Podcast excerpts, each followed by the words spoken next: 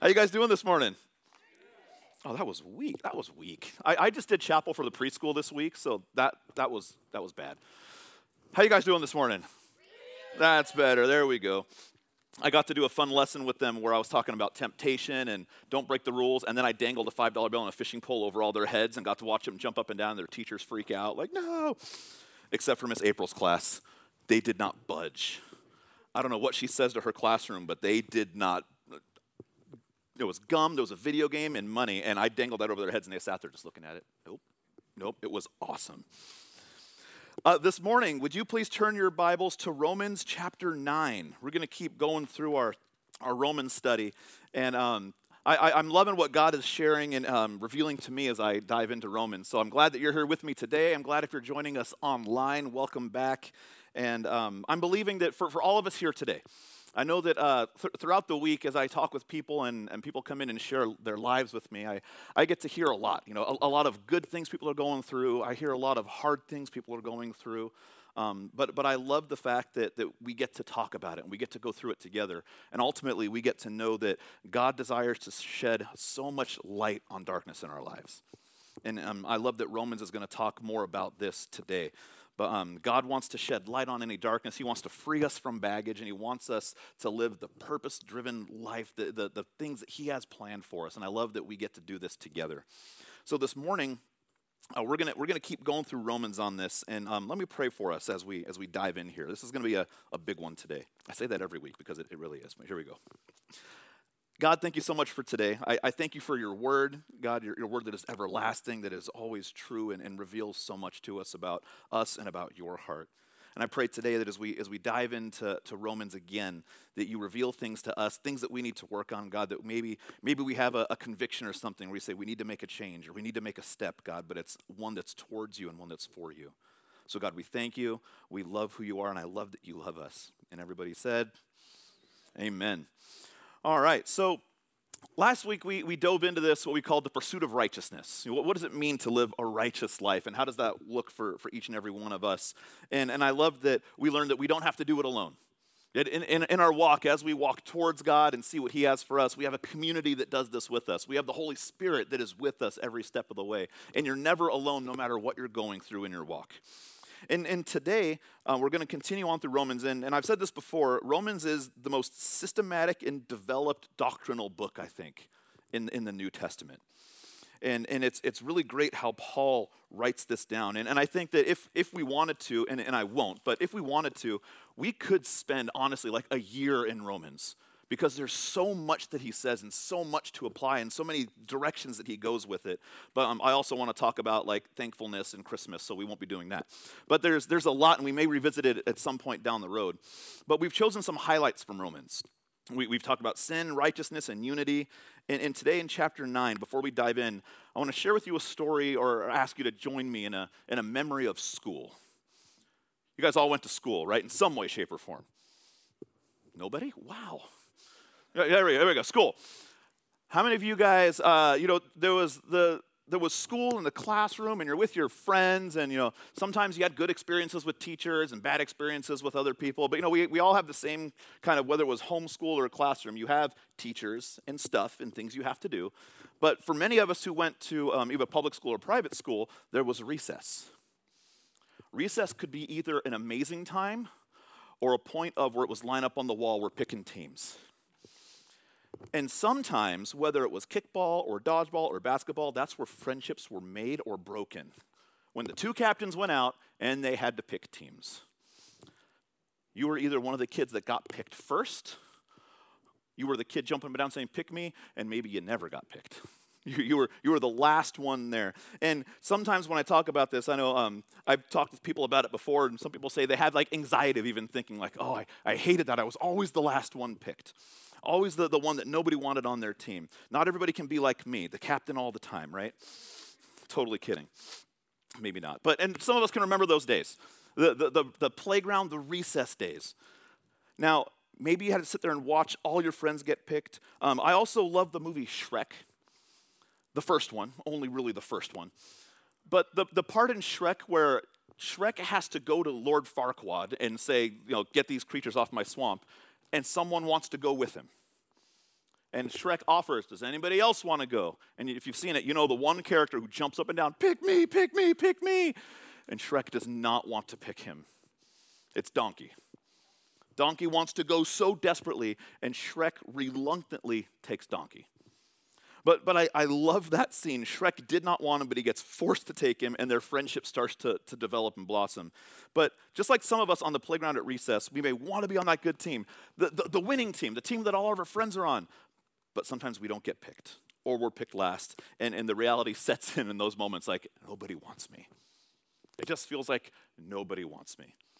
Now, that, that's obviously a, a, childish example, but, but sometimes in life, I think we still go through those phrases where you feel like, I want to do this, but nobody wants me. I didn't get the invite. I wasn't included. And you feel like you just weren't chosen to do something that you really, really wanted to do.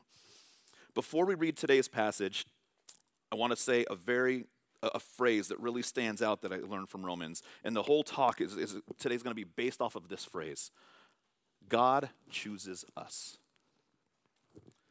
God chooses us. And I could probably just close with that and have the worship team come up. If you leave here today, know God chose you. Amen. But we won't. So, this is amazing news, though.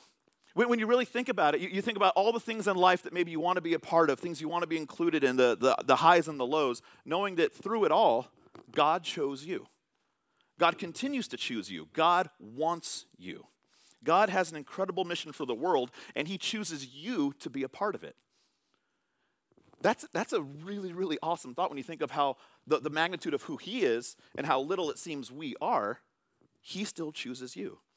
So if you have your Bible, turn to it. Romans chapter 9, we're going to start in verse 14. We'll read a chunk of scripture today, 14 to 25.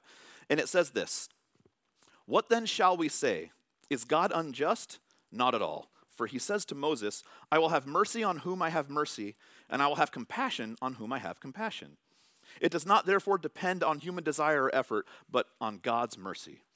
For scripture says to Pharaoh, I raised you up for this very purpose, that I might display my power in you, and that my name might be proclaimed in all the earth. Therefore, God has mercy on whom he wants to have mercy, and he hardens uh, whom he wants to harden. One of you will say to me, Then why does God still blame us? For who is able to resist his will? But who are you, a human being, to talk back to God? Shall what is formed say to the one who formed it, Why did you make me like this? Does not the potter have the right to make out of the same lump of clay some pottery for special purposes and some for common use? What if God, although choosing to show his wrath and make his power known, bore with great patience the objects of his wrath prepared for destruction? What if he did this to make the riches of his glory known to the objects of his mercy, whom he prepared in advance for glory, even us? Whom he also called, not only from the Jews, but also from the Gentiles. As he says in Hosea, I will call them my people who are not my people, and I will call her my loved one who is not my loved one. That, that, that's a lot there. A lot about what God can do, what He chooses to do, you know, and ultimately giving the authority to God to do basically whatever He wants, and saying that, you know, who, who are we to complain to God when He is the one that is in charge? It's clear in this passage that He has the final authority. He gets to choose who does He show mercy to, who does He not? Who does He heal? Who does He ultimately say, You're coming home to heal? Whose heart does He get a hold of right away, and whose heart gives into their own desires. There's a phrase there that I think um, that, that, deserves a little bit of attention. It says, you know, who, who the hearts whom God hardens. And sometimes people get hung up on that, like, well, why would God choose to harden your heart but not someone else's heart? And I think when we, when we break down Scripture, one of the biggest examples we see of that phrase in action is with Pharaoh. Moses goes to Pharaoh, and a lot of us may know the story. You know, Moses says, Let my people go. Pharaoh says, No. Lots of bad things continue to happen. And in that passage, and you'll see it says God hardened Pharaoh's heart.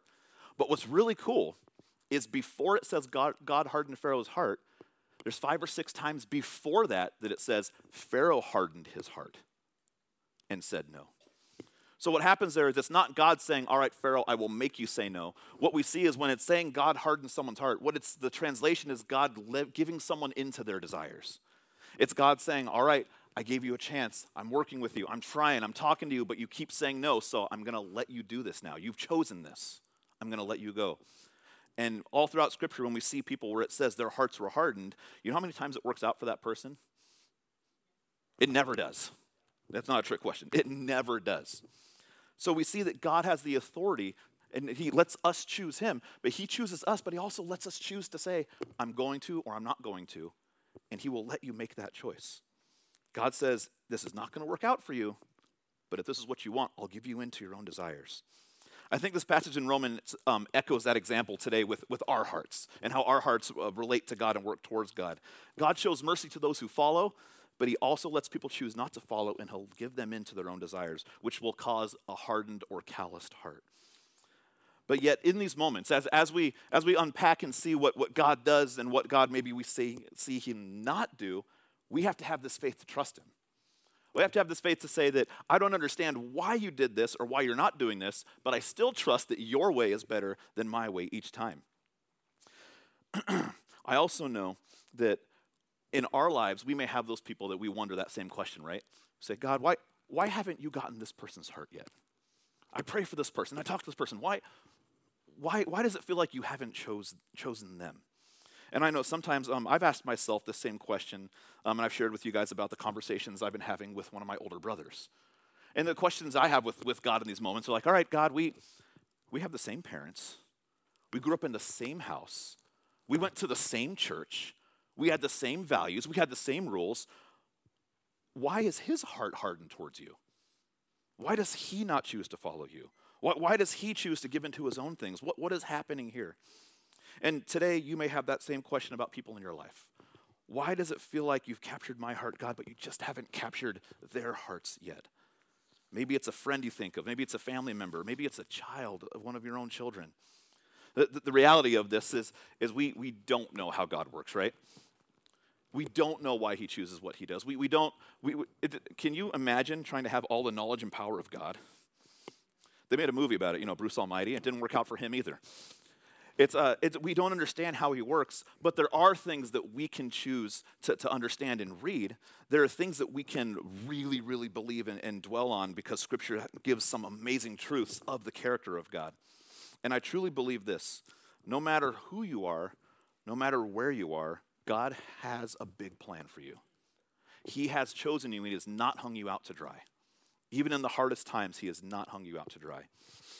And this is what I really want to move forward with today. Some key components to this, this phrase God chooses us. God chooses us. And um, in Romans, the passage we just read, he calls us his special possession.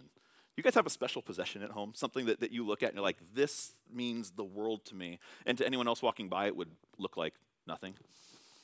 If you played sports, you have a lucky pair of socks that to the rest of the world is the most disgusting thing. But for you, you've never lost when you've started the game in those socks. It's like a special possession, right? A disgusting special possession. But God looks at us and he says, You are my special possession. And I think he says this because there's something we see all throughout Scripture when it talks to when it when we read about God and how he relates to us. Understand we're special and we chose us because we were created in his image. We were created in the image of God. From the very beginning of creation itself, when God formed and chose to create humans, he did it very differently than he did anything else. When we see God creating light, when we see God creating the earth, when we, when we, when we read about God creating the animals and the land and the vegetation, what does God do to create those things? He speaks it. He says, Let there be, and it was good. Let there be, and it was good. But when it comes to, to, to mankind, there's a very different creation. God doesn't just say, let there be man. He doesn't do that. He forms it. Genesis 1:27 says this, God created mankind in his own image. In the image of God he created them. Male and female he created them. And then continuing in, in chapter 2, verse 7, it says, Then the Lord God formed man from the dust of the ground and breathed into his nostrils the breath of life, and the man became a living being. When it came to creation of man, there, there wasn't just speaking to the creation of, of, of humanity, there was a physical forming. There was breathing into the nostrils, the breath of life. This was a personal, intimate creation. This wasn't just speaking something. This was God physically saying, From creation, I am with you. I am a part of this. I am doing this. And it's very intimate. We were intentionally created in the image of God to be different and set apart. But then, since Genesis 3, sin enters the picture. Sin enters in, and it's kind of like a, one of the, the major humanity letdowns, right? the things we have done wrong. We fall short. we, we step away from the standard that God set for us. We allow sin to start to, to distort this image that God so masterfully created. But I'm here to tell you today that what I believe Scripture says and what Romans says is even if we have a distorted image, none of us has a destroyed image.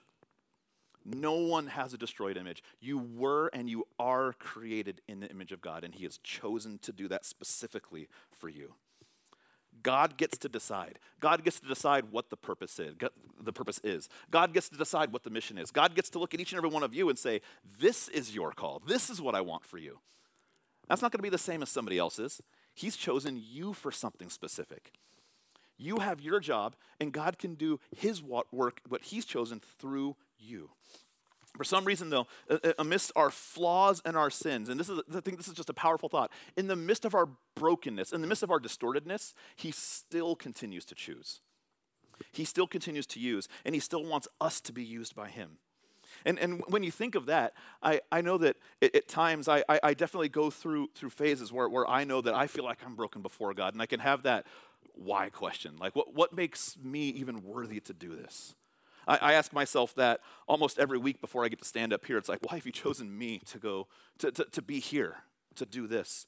But then there are other times where, where I look at this and I'm filled with joy. I look at my life and I go, man, in the midst of everything I've done, in the midst of the, the brokenness that I am, he still has so much joy for me. He still has so much love for me, and he still has so much desire to see me grow.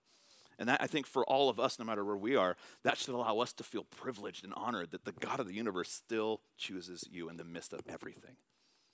In your worst moments, the worst decision you've ever made, God still says, I still want you. I still choose you. God chose to enter into a broken relationship. He chose to enter into a broken humanity to bring things about redemption, to bring reconciliation. What an amazing example of grace know this that we are broken, but God's purpose is beautiful. We may be broken, but in our brokenness, God's purpose is so beautiful.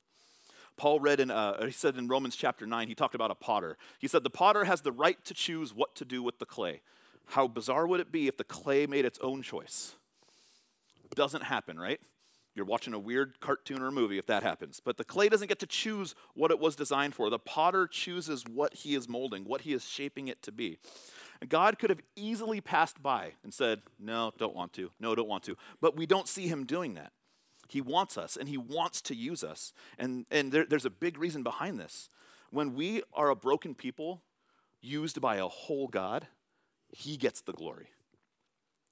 That, that clay pot, when, when the potter makes the clay pot, that clay pot does not get the glory.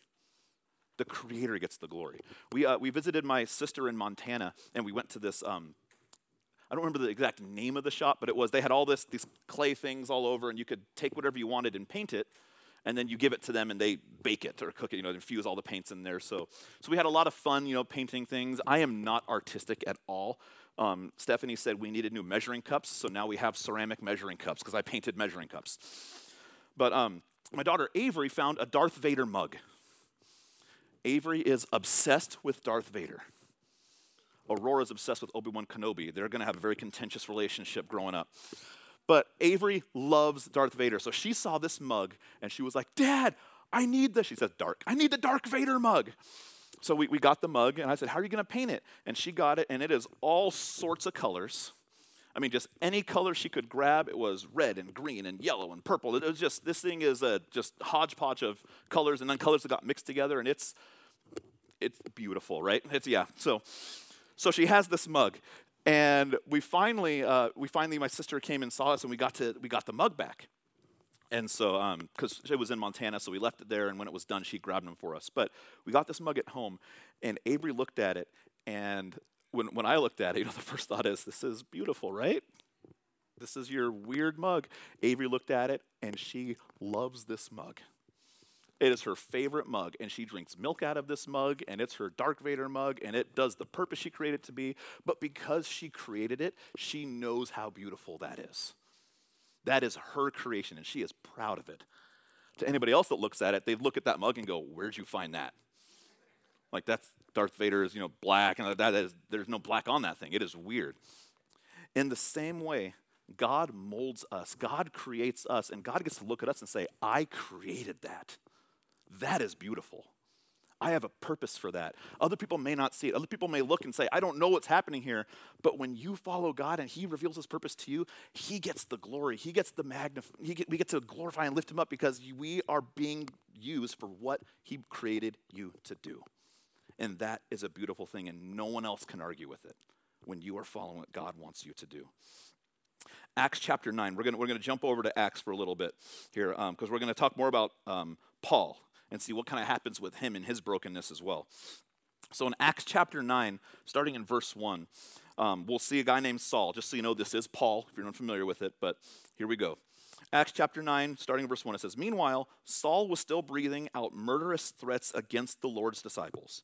He went to the high priest and asked him for letters to the synagogues in Damascus, so that if he found there any there who belonged to the way, whether men or women, he might take them as prisoners to Jerusalem. As he neared Damascus on his journey, suddenly a light from heaven flashed around him. He fell to the ground and heard a voice say to him, Saul, Saul, why do you persecute me? Who are you, Lord? Saul asked. I am Jesus, whom you are persecuting, he replied. Now get up and go into the city, and you will be told what you must do. This same guy who we're reading all this stuff from about the righteousness of God and following Jesus is the same guy who was asking for letters to arrest and murder Christians. This was a broken man. He didn't even realize how broken he was. This is the same guy who wrote a majority of the New Testament, uh, credited for planting churches, for, for sparking this movement that, that showed Jesus to the world. He was murdering people. This is a phenomenal story. He killed believers in Jesus because he thought this was the righteous thing to do. He thought their message was contrary to God's, but then he had this encounter with Jesus this beautiful encounter with, with God, and, and the rest is, is basically history with what Paul has accomplished. He, his name is changed from Saul to Paul. He's a brand new creation, and he's able to see who God created him to be. And then in turn, he starts helping other people learn who they were, who Jesus created them to be. He went on to become the most, one of the most effective people for spreading the gospel in history because he knew he had a story to tell he knew God chose him in the midst of his brokenness. God didn't wait until Paul realized he was doing something wrong. He didn't wait till Paul was like, you know what? In my quiet time today, I realized I may be doing something wrong. God, what do you have? God met him in the middle of his mess, in the middle of his brokenness, went to him and said, This is who I am. This is who I created you to be. God chose Paul in the middle of his worst. this type of story, th- this type of story does not have to stay in the Bible. I want you guys to know that right now. This type of story, God coming to someone in the middle of their mess, God coming to someone and totally making them do a, a 180 and change everything. This is not just a Bible story. This is something that still happens to this day. This is something that can happen to this day. It does, and it will happen to this day. I believe that it's because of, of our imperfections um, our imperfections that, that God gets so much glory for what happens. Maybe for you, you've believed a lie in your life. Maybe you believe that, that God certainly couldn't use you because you were too imperfect. I'll tell you right now, don't believe it. Don't believe the lie that you tell yourself. God will use the most imperfect person. He will choose the most imperfect person to do the most perfect job. God has grace he has mercy and compassion, and it's given freely because of his deep love and choice to love us. And because of this, because God chooses to meet us in our brokenness, because he chooses us, there's nothing we can do to earn it. His choice to love us, his choice to show us grace, is something that is totally undeserved. 100% undeserved. Did, did Saul or Paul deserve to get saved by God in that moment? Not really. Did he deserve to, to eventually, you know, face up and stand before God and God say, you, you killed my people. I don't like this and I'm really upset? Yeah, we can think of a lot of things Paul deserved, but God showed him grace. God said, I'm going to show you who I am and I'm going to love you and you're going to see your purpose and you're going to see what I chose for you to do. And because of that grace, Paul was able to start a movement that still to this day is working. Here's the reality you can't earn this love God shows you. A pastor once told me this. He said, God loves you just as much right now as he ever will.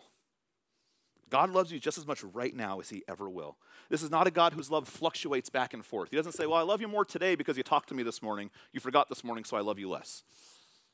He doesn't fluctuate on how much he loves us. He has an all encompassing, never ending love for you. He doesn't love you less when you mess up.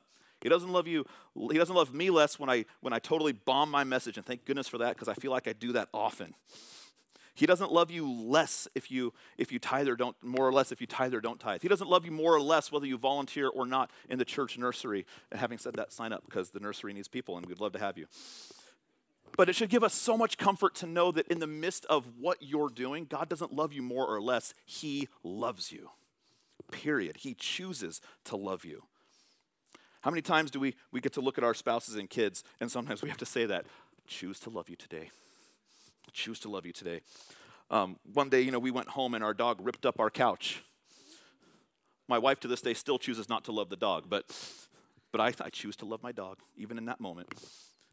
There's things we have to choose to love, but I love that beyond the shadow of a doubt, every day, every minute, God chooses to love you. Regardless, it doesn't change. He chooses to love you. That should give you an amazing comfort in your hardest times.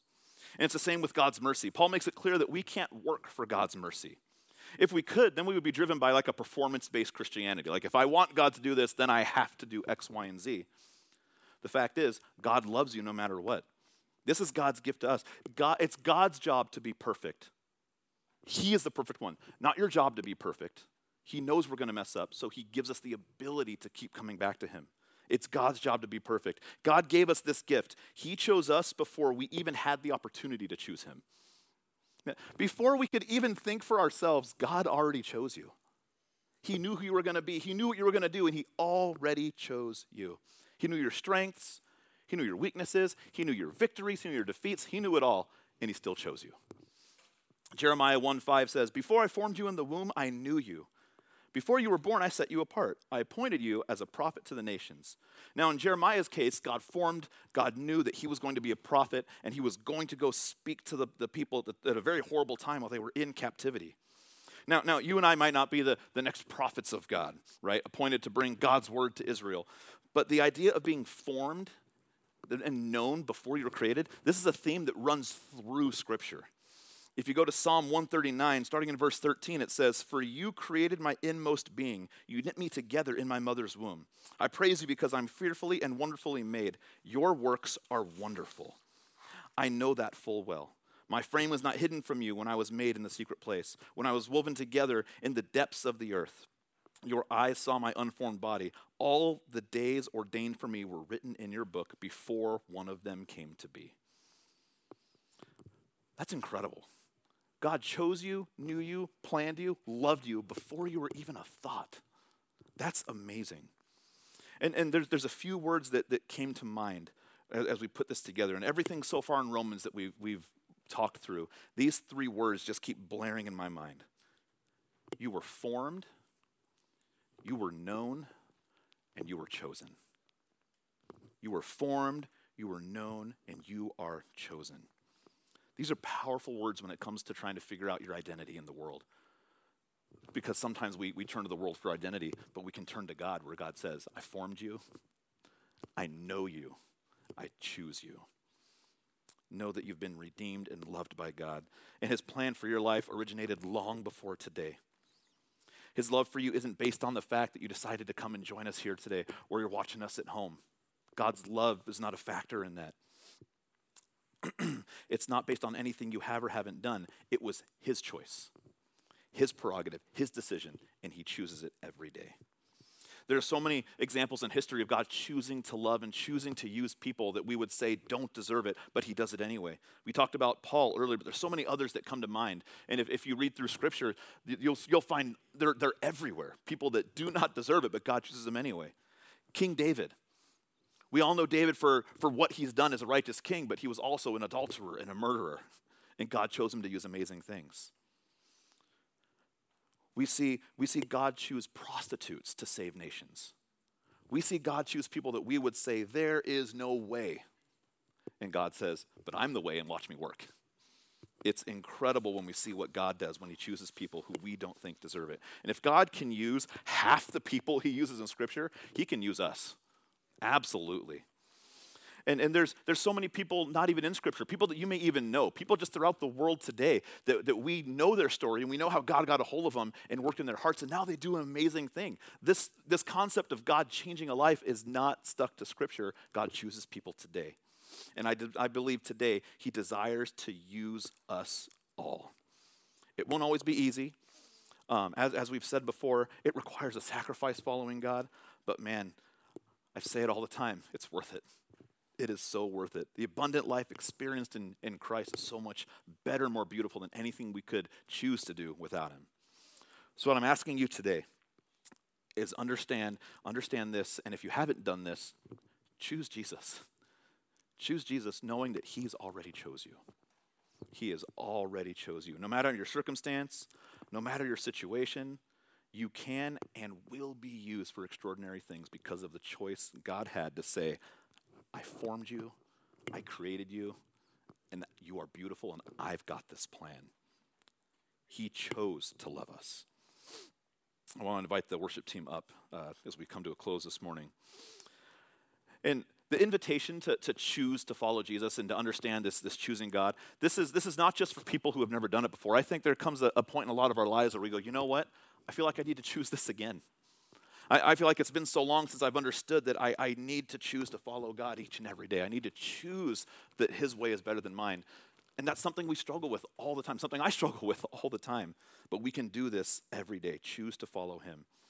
I think it's important that we all take time to consider the life that we have been called to, we've been invited to, we've been redeemed because we have this choice to follow Jesus. So I want us all to do a few things. Would you all stand with me as we come to a close this morning? as, as the worship team uh, uh, plays and when we sing, do these things. Think for a minute. Think, think about how special you really are in God's eyes. You weren't an afterthought, you weren't a mistake, you aren't just another person. You are special to God. Think about that for a second. You may have a, a image of yourself that you don't like, and it's maybe it's an image that, that sin has distorted, but know that God restores and you are his special possession. Take a moment just to, to feel around you. Feel, that, feel the authority that God has in your life.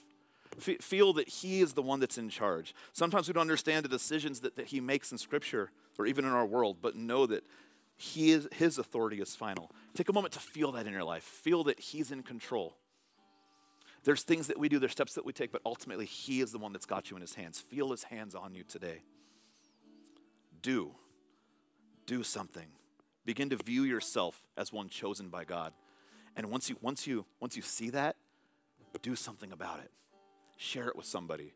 Make a change in your life. Make an adjustment. Go and do something when you understand, I've been chosen.